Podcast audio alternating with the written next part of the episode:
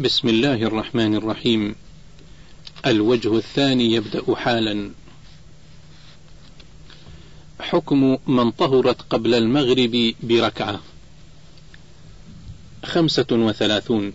وسئل امرأة طهرت من الحيض قبل المغرب بركعة. هل عليها قضاء الظهر والعصر؟ الجواب إذا طهرت المرأة قبل غروب الشمس بركعة فإنه لا يلزمها إلا قضاء العصر فقط لأنها هي الصلاة التي طهرت في وقتها. وقد قال النبي عليه الصلاة والسلام من أدرك ركعة من صلاة العصر قبل أن تغرب الشمس فقد أدرك العصر ولم يقل وعليه الظهر. فالصواب أن من أدرك من وقت صلاة العصر مقدار ركعة لا يلزمه إلا العصر ومن أدرك من وقت صلاة العشاء مقدار ركعة لم يلزمه صلاة إلا صلاة العشاء ولا تلزمه صلاة المغرب. حكم من انشغلت عن الصلاة ثم حاضت. ستة وثلاثون. وسئل امرأة دخل عليها وقت صلاة الظهر فانشغلت ببعض أمورها وقبل خروج الوقت همت بالصلاة إلا أنها حاضت فهل تصلي إذا طهرت؟ الجواب نعم الصحيح أن المرأة إذا طهرت وقد أدركت من الوقت مقدار ركعة وجب عليها أن تقضي الصلاة لقول النبي صلى الله عليه وسلم من أدرك ركعة من الصلاة فقد أدرك الصلاة وهذه أدركت من وقتها ركعة فيجب عليها أن تقضي الصلاة. حكم من طهرت في وقت الفجر سبعة وثلاثون وسئل إذا كانت المرأة حائضا وطهرت في وقت الفجر فهل تصلي صلاة الفجر أم لا؟ الجواب إذا طهرت المرأة من الحيض وقت صلاة الفجر فإنه يجب عليها أن تغتسل وتصلي صلاة الفجر. وأما إذا شكت في الطهارة فإن الأصل بقاء الحيض حتى تتيقن أنها طهرت. والحاصل أن على المرأة إذا طهرت في وقت الصلاة الذي لم يخرج وقتها أن تبادر بالغسل وأداء الصلاة. والله الموفق. حكم من حاضت بعد دخول وقت الصلاة ولم تصلي. ثمانية وثلاثون. وسئل إذا حاضت المرأة الساعة الواحدة ظهرا مثلا وهي لم تصلي بعد صلاة الظهر هل يلزمها قضاء تلك الصلاة بعد الظهر؟ الجواب في هذا خلاف بين العلماء. فمنهم من قال إنه لا يلزمها أن تقضي هذه الصلاة لأنها لم تفرط ولم تأثم حيث إنه يجوز لها أن تؤخر الصلاة إلى آخر وقتها. ومنهم من قال إنه يلزمها القضاء أي قضاء تلك الصلاة لعموم قوله صلى الله عليه وسلم من أدرك ركعة من الصلاة فقد أدرك الصلاة والاحتياط أن له والاحتياط لها أن تقضيها لأنها صلاة واحدة لا مشقة في قضائها. من طهرت هل تبدأ من صلاة الصبح؟ تسعة وثلاثون. وسئل هل ضروري على المرأة عندما تنتهي من الحيض أن تبدأ الصلاة من الصباح وهذا في رمضان وغير رمضان؟ الجواب ليس من الضروري إذا طهرت من الحيض أن تبدأ الصلاة من صلاة الصبح بل إنها إذا طهرت بعد الزوال تصلي الظهر وما بعدها. فلو طهرت بعد زوال الشمس أي بعد دخول وقت الظهر فإنها في هذه الحال تقضي صلاة الظهر ولا تقضي صلاة الفجر. وكذلك لو طهرت من الحيض قبل منتصف الليل فإنه يجب عليها أن تصلي صلاة العشاء. ولا يجب عليها أن تصلي ما قبلها لأن من أدرك ركعة من الصلاة فقد أدرك الصلاة كما قال صلى الله عليه وسلم. حكم من حاضت أثناء الصلاة. أربعون. وسئل دخلت علي العادة الشهرية أثناء الصلاة ماذا أفعل؟ وهل أقضي الصلاة عن مدة الحيض؟ الجواب إذا حدث الحيض بعد دخول وقت الصلاة كأن حاضت بعد السوال بعد الزوال بنصف ساعة مثلا فإنها بعد أن تتطهر من الحيض تقضي هذه الصلاة الذي دخل وقتها وهي طاهرة لقوله تعالى إن الصلاة كانت على المؤمنين كتابا موقوتا. ولا تقضي الصلاة عن وقت الحيض لقوله صلى الله عليه وسلم في الحديث الطويل أليست إذا حاضت لم تصلي ولم تصم؟ وأجمع أهل العلم أنها لا تقضي الصلاة التي فاتتها أثناء مدة الحيض أما إذا طهرت وكان باقيا من الوقت مقدار ركعة فأكثر فإنها تصلي ذلك الوقت الذي طهرت فيه. لقوله صلى الله عليه وسلم من أدرك ركعة من العصر قبل أن تغرب الشمس فقد أدرك العصر. فإذا طهرت وقت العصر أو قبل طلوع الشمس وكان باقيا على غروب الشمس أو طلوعها مقدار ركعة فإنها تصلي العصر في المسألة الأولى والفجر في المسألة الثانية. حكم حضور حلق الذكر بالمساجد للحائض. واحد وأربعون. وسئل هل يجوز للحائض حضور حلق الذكر في المساجد؟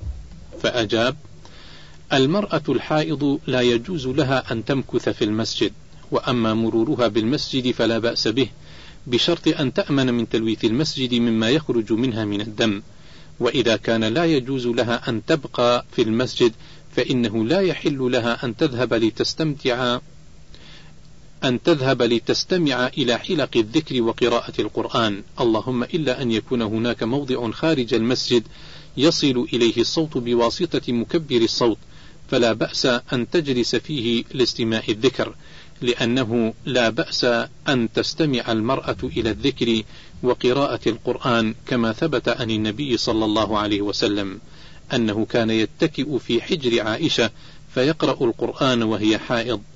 وأما أن تذهب إلى المسجد لتمكث فيه للاستماع لاستماع للذكر لاستماع الذكر أو القراءة فإن ذلك لا يجوز.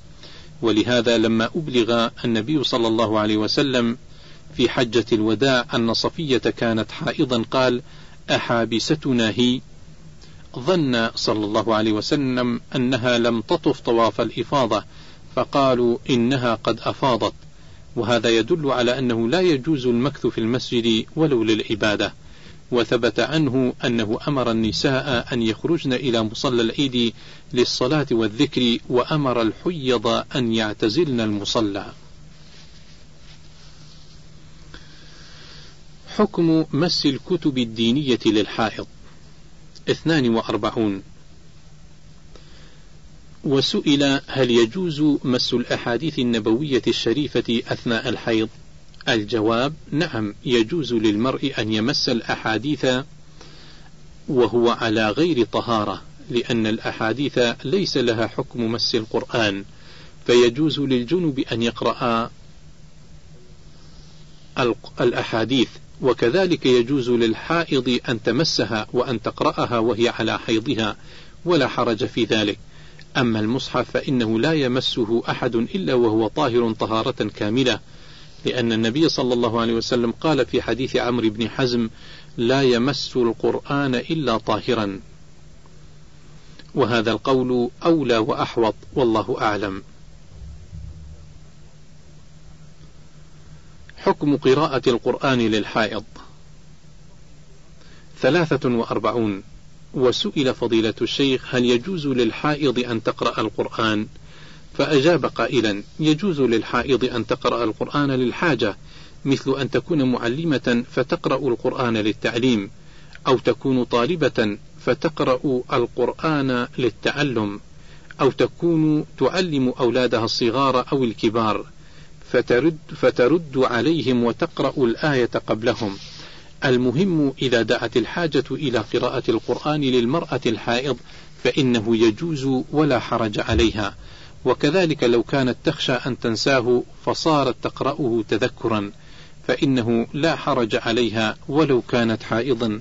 على أن بعض أهل العلم قال إنه يجوز للمرأة الحائض أن تقرأ القرآن مطلقا بلا حاجة. وقال آخرون إنه يحرم عليها أن تقرأ القرآن ولو كان لحاجة فالأقوال ثلاثة والذي ينبغي أن يقال هو أنها إذا احتاجت إلى قراءة القرآن لتعليمه أو تعلمه أو خوف نسيانه فإنه لا حرج عليها. حكم مس القرآن للمعلمة وهي حائض أربعة وأربعون وسئل مس القرآن بالنسبة للمرأة وهي حائض إذا كانت تقوم بتعليمه وتعليمه في المدرسة. وإذا أرغمتنا المدرسة على ذلك بقولها إنه ليس بحرام لأننا نتعلمه. ما الحكم في ذلك؟ الجواب هذه المسألة تشتمل على مسألتين. المسألة الأولى مس المصحف إذا لم يكن الإنسان على وضوء. وقد اختلف فيه أهل العلم فمنهم من يقول إنه يجوز مسه بدون وضوء لأنه ليس هناك دليل صحيح على وجوب الطهارة لمس المصحف. وعلى هذا فيجوز للمرأة الحائض مس المصحف لأن الطهارة ليست شرطا في مسه. وقال آخرون إنه لا يجوز لمن ليس على طهارة مس المصحف لقوله صلى الله عليه وسلم لا يمس القرآن إلا طاهرا. وكلمة طاهر تعني طاهرا من الحدث وطاهرا من النجاسة بحيث لا يمسه بعضو متنجس. ويجيب الأولون على هذا الاستدلال بأنه يحتمل أن يراد بها الطهارة من الحدث والنجاسة ويحتمل أن يراد بها الطهارة من الشرك لقول النبي صلى الله عليه وسلم لأبي هريرة رضي الله عنه إن المؤمن لا ينجس. ولقوله تعالى عن المشركين يا أيها الذين آمنوا إنما المشركون نجس. وعلى هذا فالمسلم طاهر فله أن يمس المصحف وغير المسلم نجس فلا يجوز له مس المصحف. وإذا كان اللفظ محتملا للمعنيين فإنه لا يلزم لا يلزم بأحد الاحتمالين دون الآخر. فإنه لا يلزم بأحد الاحتمالين دون الآخر إلا بمرجح. وليس هذا من باب العموم حتى نقول إن هذا يشمل المحدث والكافر بل هذا من المشترك الذي يحتمل المعنيين على السواء. وعلى كل حال فالأفضل أن لا يمس المصحف أحد إلا على طهارة. والأمر في دفع هذا سهل ولله الحمد فإنه بإمكان من كانت على هذه الحال أي حال الحيض بإمكانها أن تلبس القفازين وتقلب المصحف بهما وتمسكه بهما.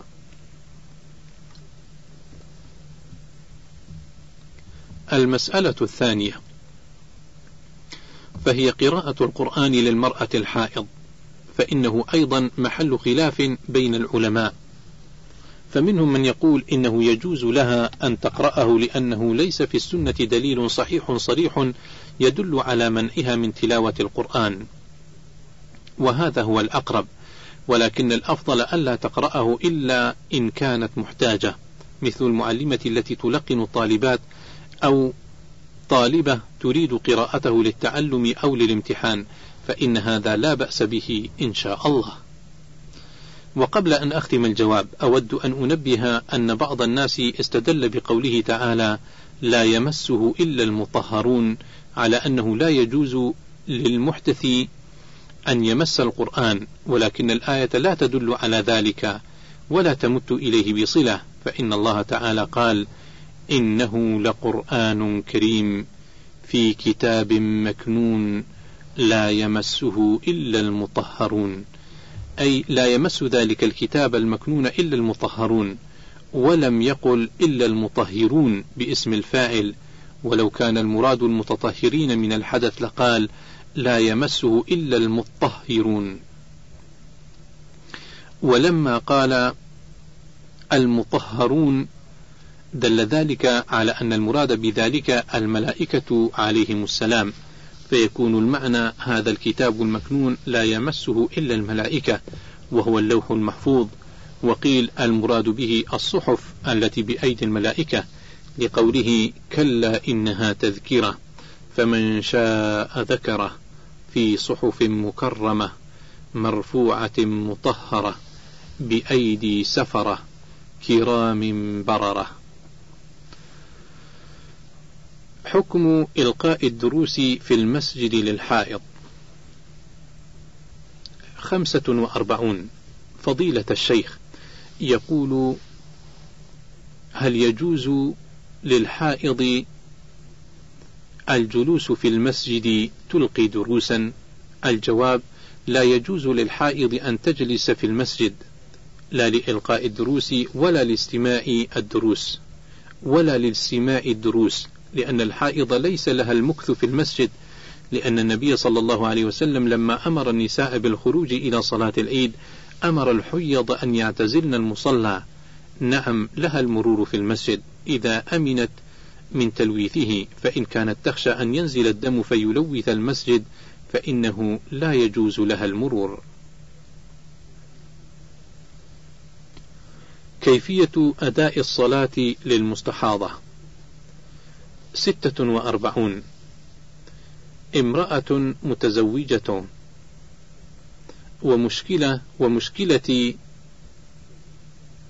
عدم انتظام الدورة الشهرية على الرغم من أنني تعالجت كثيرا وتناولت حبوبا منظما بإشراف الأطباء وتأتيني الدورة كل اثني عشر يوما وهذه هي فترة الطهر والدم مدته غير محددة فتختلف في كل مرة من أربعة أيام إلى سبعة أيام أو أكثر أحيانا.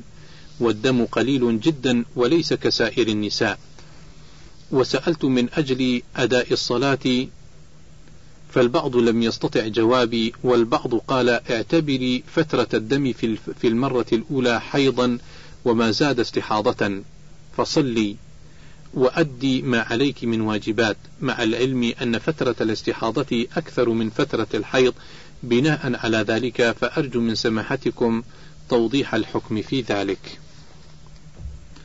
الجواب: مشاكل الدماء عند النساء كثيرة جدا وبحر لا ساحل لها. ولما كانت النساء تختلف في ذلك اختلافا كثيرا لم يرد في الكتاب والسنة تحديد لأكثره ولا لأقله. ولا لمدة الطهر بين الحيضتين ولا لأكثرها ولا لأقلها والله سبحانه وتعالى يقول ويسألونك عن المحيض قل هو أذى فاعتزلوا النساء في المحيض ولا تقربوهن فبين سبحانه أنه أذى أي الذي هو الحيض وهو معروف عند النساء سواء طالت مدته أم قصرت إلا إذا أطبق الدم على المرأة فإنها تكون مستحاضة. والمستحاضة إذا كانت عادة عادة فإنها تأخذ بمدتها ثم تغتسل وتصلي وإن لم يكن لها عادة بأن أطبق عليها الدم من أول مرة فإنها تأخذ بالتمييز والتمييز يكون بثلاثة أمور. الأول يكون باللون والثاني يكون بالكثافة والثالث يكون بالرائحة. فدم الحيض أسود اللون كثيف ثخين منتن الرائحة. وذكر بعض الأطباء أن دم الحيض لا يمكن أن يتجمد وهذه علامة رابعة. بعكس دم الاستحاضة فإنه يتجمد كما يتجمد الدم الخارج من العروق. ولهذا قال النبي صلى الله عليه وسلم إنما ذلك عرق أي دم عرق ومعروف أن دم العرق إذا نزل على الأرض تجمد فإذا صح هذا الفرق فإنه يتبين من ذلك أن دم الحيض لا يتجمد إذا وقع على الأرض. حكم مس القرآن وكتب التفسير للحائض سبعة وأربعون.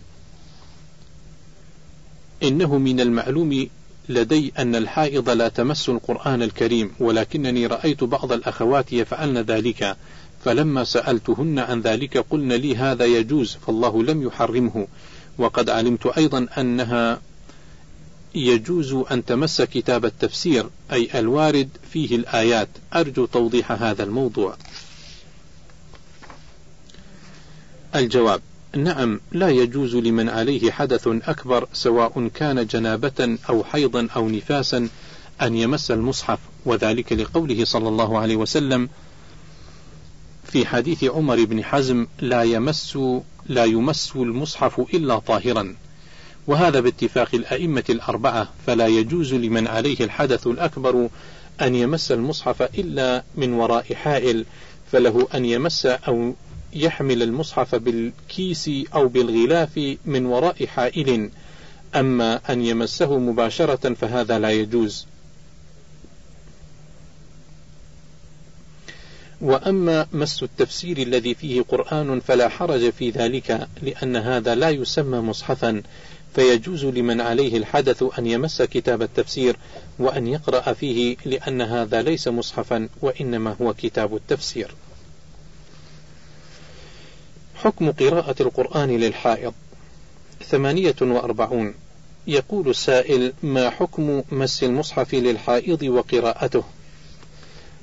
الجواب أما قراءة القرآن بدون مصحف للحائض فإن للعلماء فيها ثلاثة أقوال قولا بالتحريم فإن للعلماء فيها ثلاثة أقوال قولا بالتحريم مطلقا وقولا بالجواز مطلقا وقولا بالتفصيل إن احتاجت إليه مثل أن تكون مدرسة تعلم الطالبات أو متعلمة تحتاج إلى قراءته في الاختبار فإنه لا بأس به وإن كان لغير حاجة فلا ينبغي أن تقرأه.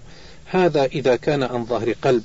قال شيخ الإسلام ابن تيمية وليس في السنة حديث صحيح صريح في منع الحائض من قراءة القرآن والذي اختاره أنه إذا دعت الحاجة إلى قراءة القرآن كالمثالين السابقين فإنه يجوز للحائض أن تقرأه أما إذا لم تدع الحاجة إليه فإنه لا ينبغي أن تقرأه ولها عنه عوض بالتهليل والتكبير والتسبيح والتحميد وأما مس المصحف فالصحيح أنه لا يحل لها مس المصحف لأنه لا يمس المصحف إلا طاهر. حكم من حاضت في السن الثانية عشرة ولن تقضي الصوم. تسعة وأربعون سائلة تقول إن امرأة أتاها الحيض وهي في الثانية عشرة من عمرها ولم تصم لأنها تظن أنها لا تكليف إلا ببلوغ الخامسة عشرة. وكان أبوها يضربها على ذلك يقول لا تصومي حتى تبلغي الخامسة عشرة. والآن سمعت بعض الفتاوى أن التكليف يبدأ من الحيض متى ما وصل فكيف تفعل؟ الجواب.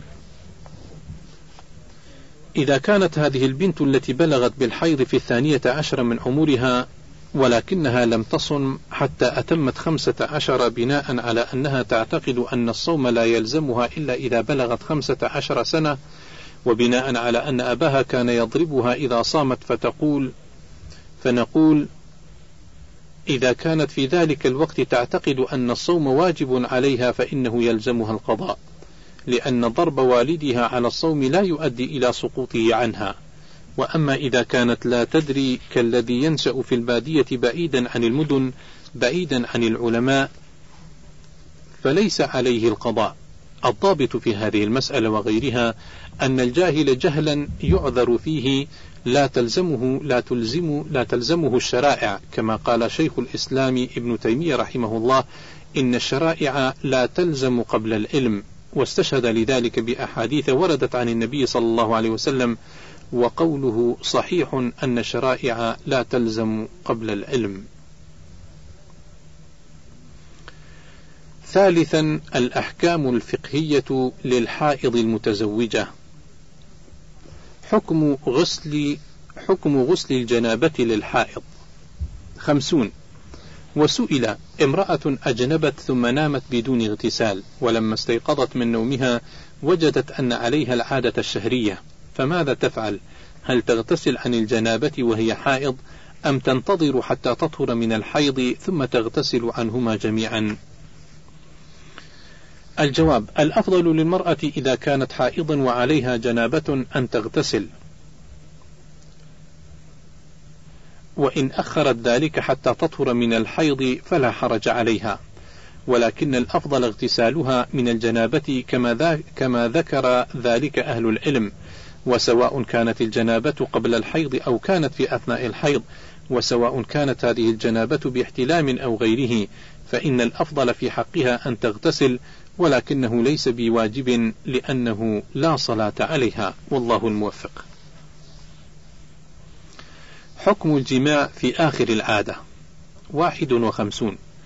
وسئل فضيلة الشيخ إذا طلب الزوج زوجته في آخر العادة الشهرية فهل توافق على ذلك؟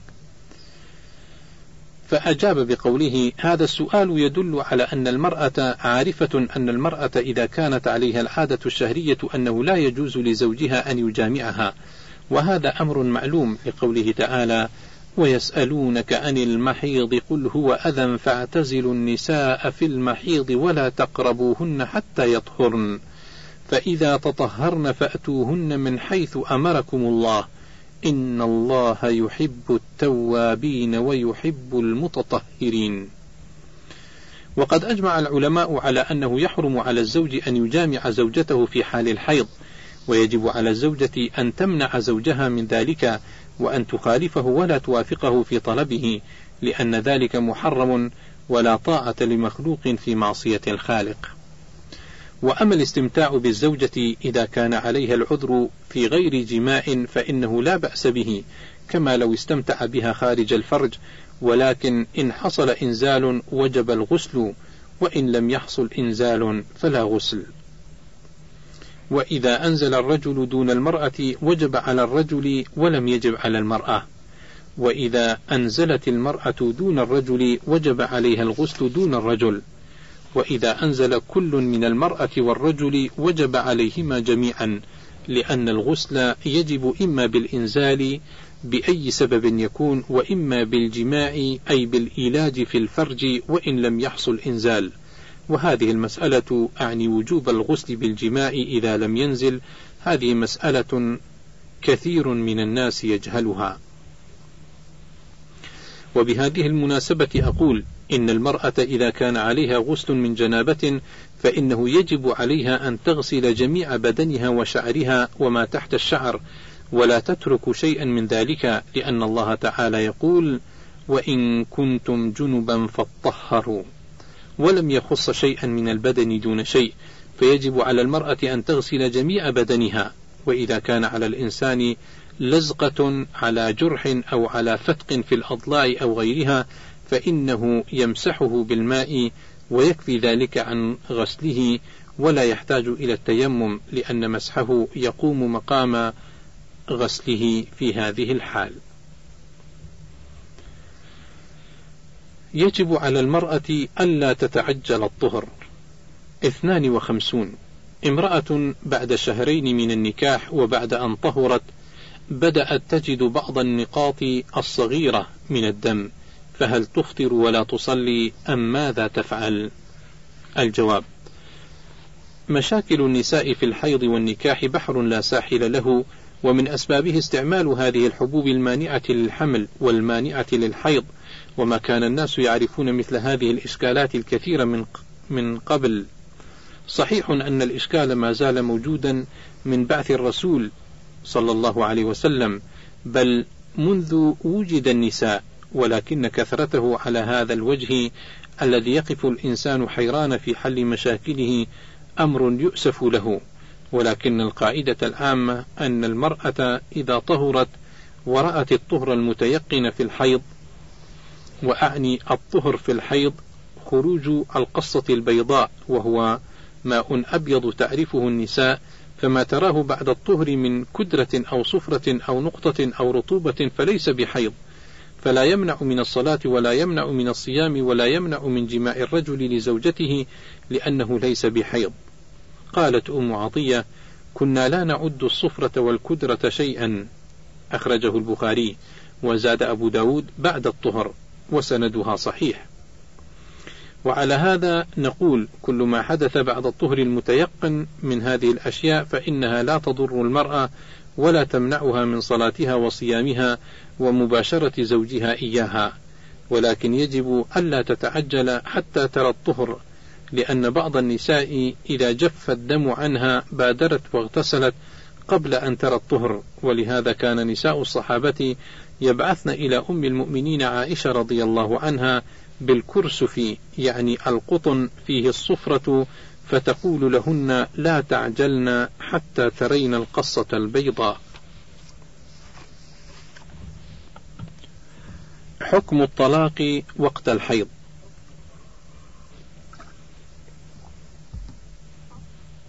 ثلاثة وخمسون. هي أم لطفلين وقد طلقها زوجها ولكنها وقت الطلاق كانت غير طاهرة ولم تخبر زوجها بذلك حتى حينما ذهبوا إلى القاضي أخفت ذلك عنه إلا عن أمها التي قالت لها لا تخبر لا تخبر القاضي بذلك وإلا فلن تطلقي. ثم ذهبت إلى أهلها ثم أرادت الرجوع إلى زوجها خوفا على الأطفال من الضياع والإهمال. فما حكم هذا الطلاق الذي حدث وعليها العادة الشهرية؟ الجواب الطلاق الذي وقع على المرأة وعلى المرأة العادة الشهرية اختلف اختلف فيه أهل العلم وطال فيه النقاش أنه هل يكون طلاقا ماضيا أم طلاقا لاغيا. وجمهور أهل العلم على أن يكون الطلاق ماضيا. ويحسب على المرء طلقة. ويحسب على المرء طلقة ولكنه يؤمر بإعادتها وأن يتركها حتى تطهر من الحيض. ثم تحيض مرة ثانية ثم تطهر ثم إن شاء أمسك بعد وإن شاء طلق. هذا الذي عليه جمهور أهل العلم ومنهم الأئمة الأربعة الإمام أحمد والشافعي ومالك وأبو حنيفة. ولكن الراجح عندنا ما اختاره شيخ الإسلام ابن تيمية رحمه الله عليه رحم رحمة الله عليه أن الطلاق في الحيض لا يقع ولا يكون ماضيا ذلك لأنه خلاف أمر الله ورسوله. وقد قال النبي صلى الله عليه وسلم من عمل عملا ليس عليه أمرنا فهو رد. والدليل في ذلك في نفس المسألة الخاصة حديث عبد الله بن عمر حيث طلق زوجته وهي حائض فأخبر النبي صلى الله عليه وسلم بذلك فتغيظ فيه رسول الله صلى الله عليه وسلم وقال مره فليراجعها ثم يتركها حتى تطهر ثم تحيض ثم تطهر ثم إن شاء أمسك بعد وإن شاء طلق. قال النبي صلى الله عليه وسلم فتلك العدة التي أمر الله أن تطلق عليها النساء. فالعدة التي أمر الله بها أن تطلق عليها النساء أن يطلقها الإنسان طاهرا من غير جماع. وعلى هذا فإن طلقها وهي حائض لم يطلقها على أمر الله فيكون مردودا. فالطلاق الذي وقع على هذه المرأة نرى أنه طلاق غير ماض وأن المرأة لا زالت في عصمة زوجها لا عبرة في علم الرجل في تطليقه لها إنها طاهرة أو غير طاهرة نعم لا عبرة بعلمه لكن إن كان يعلم صار عليه الإثم وعدم الوقوع وإن كان لا يعلم فإنه ينتفي وقوع الطلاق ولا إثم على الزوج. حكم الزواج للحائض أربعة وخمسون. أنا فتاة كتب كتابي منذ فترة على شاب وقد صادف ذلك اليوم أن كانت الدورة الشهرية معي ولكن لم أوافق إلا بعد سؤال المملك عن جواز الملك في هذه الظروف أم لا.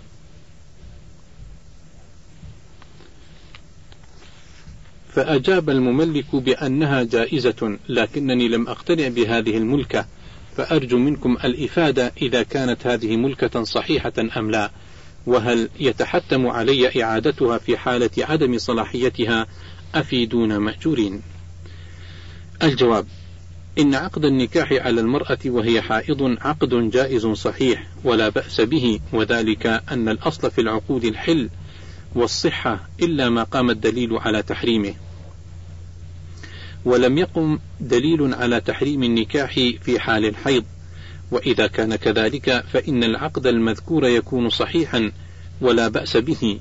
وهناك يجب أن نعرف الفرق بين عقد النكاح وبين الطلاق. فالطلاق لا يحل في حال الحيض بل هو حرام. وقد تغيظ فيه رسول الله صلى الله عليه وسلم حين بلغه أن عبد الله بن عمر بن الخطاب رضي الله عنهما طلق امرأته وهي حائض وأمر النبي صلى الله عليه وسلم أن يراجعها وأن يدعها حتى تطهر ثم تحيض ثم تطهر ثم إن شاء أمسك بعد وإن شاء طلق. وذلك لقول الله عز وجل يا أيها النبي إذا طلقتم النساء فطلقوهن لعدتهن وأحصوا العدة واتقوا الله ربكم. لا تخرجوهن من بيوتهن ولا يخرجن إلا أن يأتين بفاحشة مبينة. وتلك حدود الله. ومن يتعد حدود الله فقد ظلم نفسه. فلا يحل للرجل أن يطلق زوجته وهي حائض ولا أن يطلقها في طهر جامعها فيه إلا أن يتبين حملها.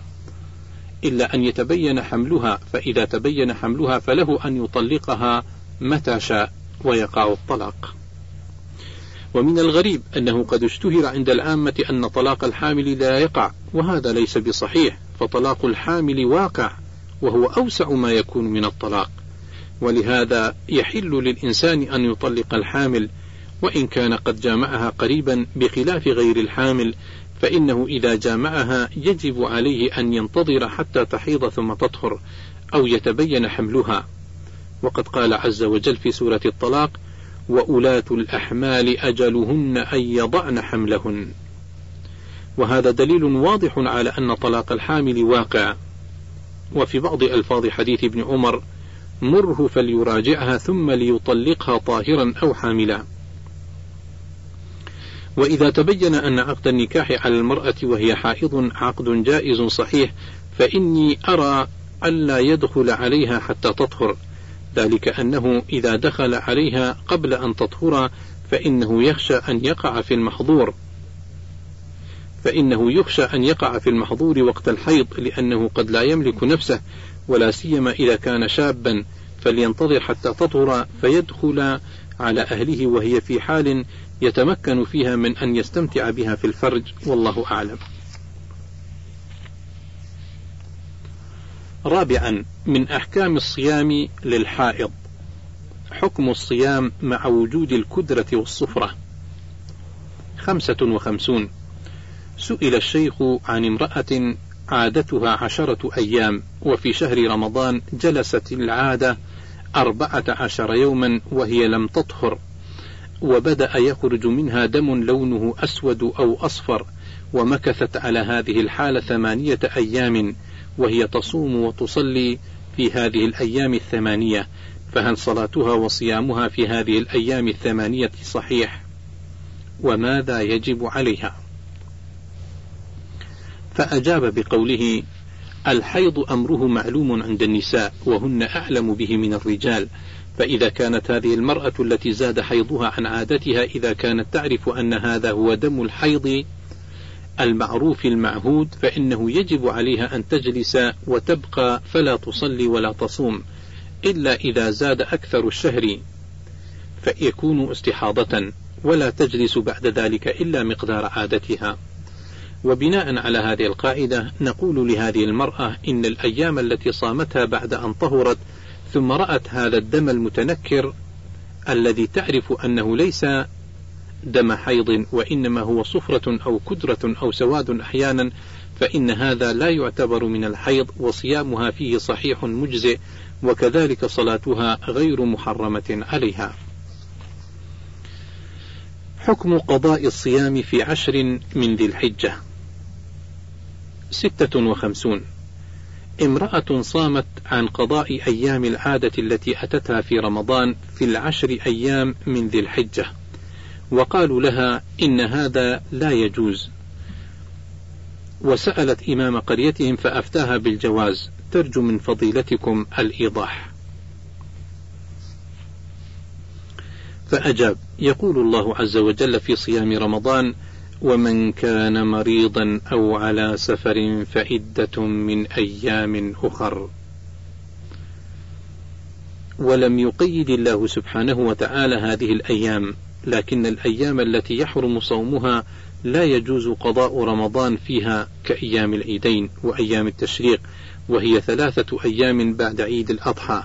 وأما صيامك ما عليك من أيام رمضان في عشر ذي الحجة فجائز ولا بأس به ومجزئ عنك وليس عليك إعادة للصوم والله الموفق. جهل بعض النساء بأحكام الدين سبعة وخمسون والدتي التي تبلغ من العمر أربعين سنة وقد عاشت في بيئة كما تعلم في زمن مضى لا يعرفون أصول الدين ويغلب عليهم الجهل وتقول والدتي إنها لما كانت في سن العشرين كانت المرأة إذا جاءتها العادة في شهر رمضان تقول هذه مهلة ربنا ولا تقضي تلك الأيام. والآن تسأل هل تقضي ما تركته أم تتصدق أم ماذا تفعل؟ أرجو الإفادة.